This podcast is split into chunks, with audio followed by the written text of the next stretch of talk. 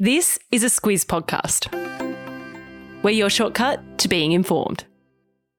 This week, our podcast is brought to you by Hubbl, spelt H U B B L. It fuses streaming and free to air TV into a single experience, which means you don't have to go in and out of apps to discover content you'll love. Hubbl, it's TV and streaming made easy.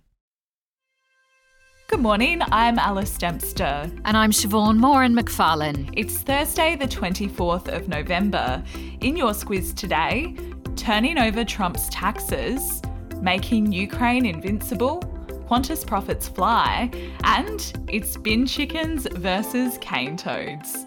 This is your squiz today. It's been years in the making, Siobhan, but six years of former President Donald Trump's tax returns will be released by the Internal Revenue Service, which is America's tax office. They'll be shared with a Democratic controlled congressional committee for them to review but it hasn't happened without a fight. Yeah, that's exactly right, Alice. So, Trump's lawyers have spent the last three years trying to stop this from happening. And it's come about because Trump was the first president in 40 years to refuse to release his tax returns, which is something candidates normally do in their race for the White House or just after they take office. Now, Democrats say the committee has a legitimate need to look at these documents, but Trump's lawyers say the committee is politically motivated and that the information is just going to be used against him, especially now that he's running for president again in 2024. And as you pointed to, Siobhan, there's been pressure on Trump to release the returns since 2016 when the Republicans chose him as their presidential candidate. And under his administration, the US Treasury Department didn't release the documents. But that all changed when President Joe Biden's administration took over. They say the law is clear in allowing the committee to review any taxpayer's returns, and that includes a president's. Yeah, it's a big loss for Trump, but the drawn out legal fight over releasing the returns could ultimately work in his favour. Now, that's because the House of Representatives, which is currently controlled by the Democrats, will be taken over by Republicans on the 3rd of January next year. And that's because of this month's midterm election results. And what it means is that the Democratic controlled committee now only has about a month to examine those tax documents. Yeah, it's going to be a pretty tight time frame for them, but it could be just enough time to finish their review and there's no word from the committee yet on whether the tax returns will be made publicly available, so we'll have to watch this space. Siobhan, there's been a lot of talk about the bitterly cold winter that Ukrainians are facing as the country struggles with its damaged power supplies.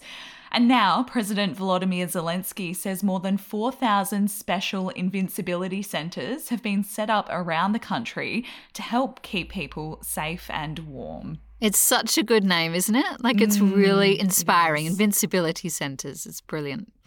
So, this comes as Russian forces continue to attack the country's energy infrastructure, half of which has already been destroyed.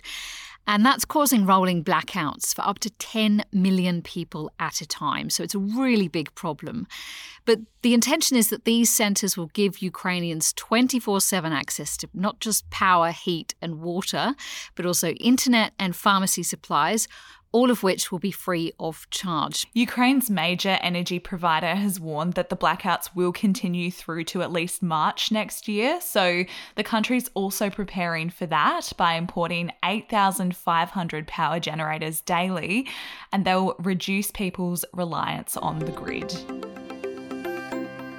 Siobhan, Qantas's financial performance has improved again. Last month, it made a surprise announcement that it had forecasted a return to profit by mid 2023, and yesterday it lifted its profit forecast again. Yeah, it's a big turnaround for the airline after COVID, which was dreadful for airlines around the world. But Qantas has told investors that it expects to post up to 1.45 billion billion with a B mm-hmm. in mm-hmm. pre tax profit during July to December this year. And it's basically down to us because as customers, we've shown such a demand for travel, particularly on domestic routes. And when you add on top of that whopping fuel costs, it's seen some fares reach their highest level in two decades. So it's huge. It is huge. And although those airfares are set to stay at record highs for the first half of next year, Qantas says it's going to release more sale fares towards the end of this year. So that's some good news for consumers. Yeah, something to look forward to. It's not something any of us probably wants to hear, Siobhan, but a new report from the Bureau of Meteorology and the CSIRO says extreme climate events like floods, bushfires, and heat waves are set to get worse. Yeah, it's also not really that much of a surprise. So, this comes from the latest State of the Climate report, which gets released every two years, and it's basically a snapshot of where we're at.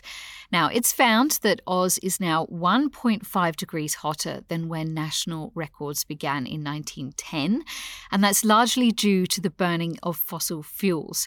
Now, that's seen sea levels rise at an accelerating rate because Antarctic sea ice is melting faster than ever. And extreme heat waves and torrential downpours have also increased in recent decades.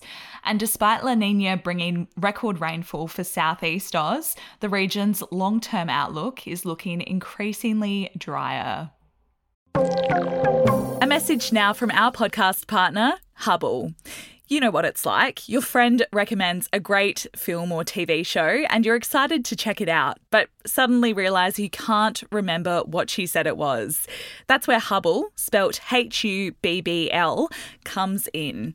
It brings your streaming apps and free to air TV together into a single experience. You can easily search for your favourite content and keep track of what you want to continue watching. You can also watch free to air TV with or without an aerial using the integrated TV guide so you always know what's on and where. It's TV and streaming made easy. Go to hubbl.com.au to find out more. Siobhan, we were talking about this earlier. I'm a sucker for music and something called the attachment style theory. and they've been brought together. Some Canadian researchers have found our favourite tunes say a lot about our attachment style. And for anyone who doesn't know, that's basically a theory about how we relate to our partners. Yeah, I was pretty shocked when you said that young people apparently love attachment style theory. It's not something I spend a lot of time thinking about, I'm going to be honest. it's big. but yes, so these researchers analysed the lyrics of 7,000 songs that were chosen by 570 people. And what they found is pretty interesting. So, for older generations, a secure attachment style was most common because they're generally comfortable getting close to others. And that is apparently tied to tracks like Whitney Houston's I Will Always Love You, which is fantastic. but it seems younger generations are developing an avoidant attachment style because they're becoming more nervous about interpersonal intimacy, which is why songs like Heartless by The Weeknd are so popular now. And if you don't know Heartless, it's like the opposite to I Will Always Love You, basically. and experts think that that shift could be down to us experiencing more avoidance in daily life. And that's because of things like social media and online work.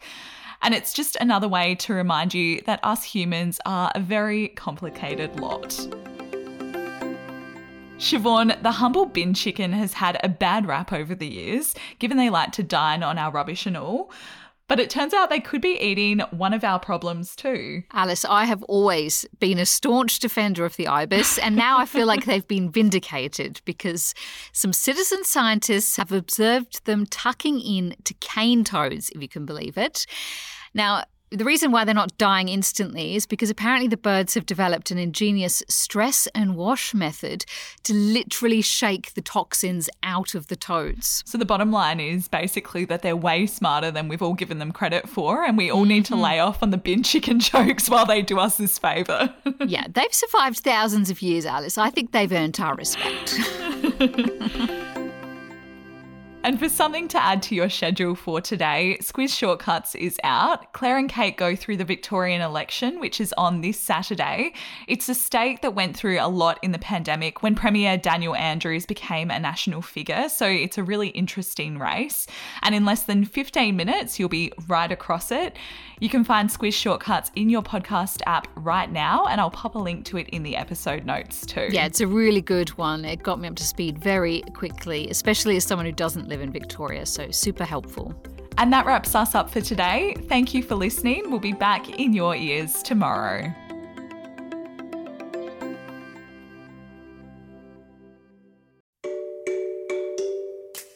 Hi there, it's Bryce from Squiz Kids, the daily news podcast for small people. March is Women's History Month, and we're celebrating over on our socials. Every weekday this month, we're throwing the spotlight on a different iconic woman from Australia's rich history. Follow us on Instagram via the handle at SquizKids to learn the backstories of some incredible Aussie women, and together, honour their legacies.